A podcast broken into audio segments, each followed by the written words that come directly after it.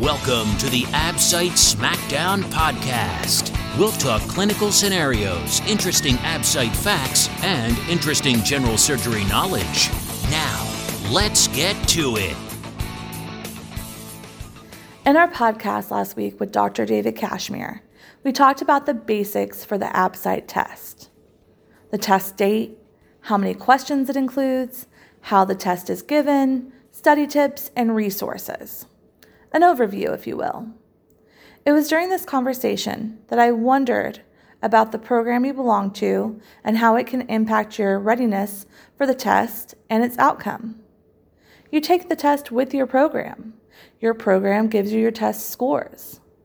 I know we've talked a lot in previous blogs about whether or not they can predict your score, they being your program doctor. But how can your program make or break your AbSite score? I decided to find out. I went to my favorite research site and started looking.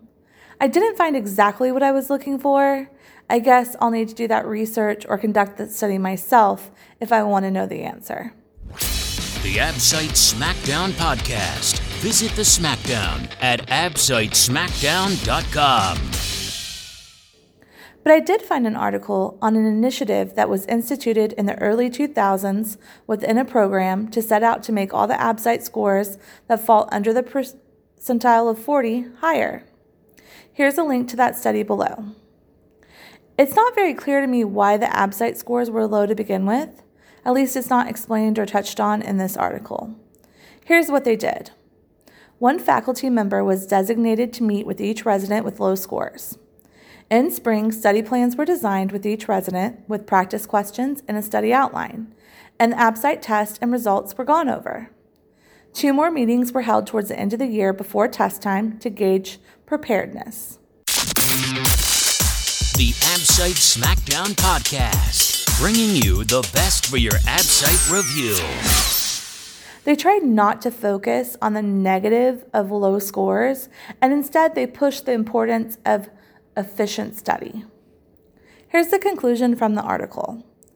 If the resident scored above standard that year, further support was not required. From 2000 to 2004, 12, which is 9.5%, AbSite scores were below standard, which resulted in 8, 20.5%, residents receiving program support nine times. All but one program encounter resulted in above standard scores the following year. Two residents had recurrent below standard scores in subsequent years despite above standard scores immediately after the program. One resident did not participate in the program despite it being mandatory. During the same interval, the AbSite scores of residents not involved in the program decreased by an average of 3.7%. What I take away from this is that customization of a resident's needs and how they learn and personal one on one attention can have a positive impact on their score. But don't we all do better when we're helped and guided? Is that not just common sense? Regardless, you can take control of your score. With resources like AbSite SmackDown and the support and links on the website to go with it, you can create your own plan and outline. So get studying and good luck. Hashtag AbSite SmackDown.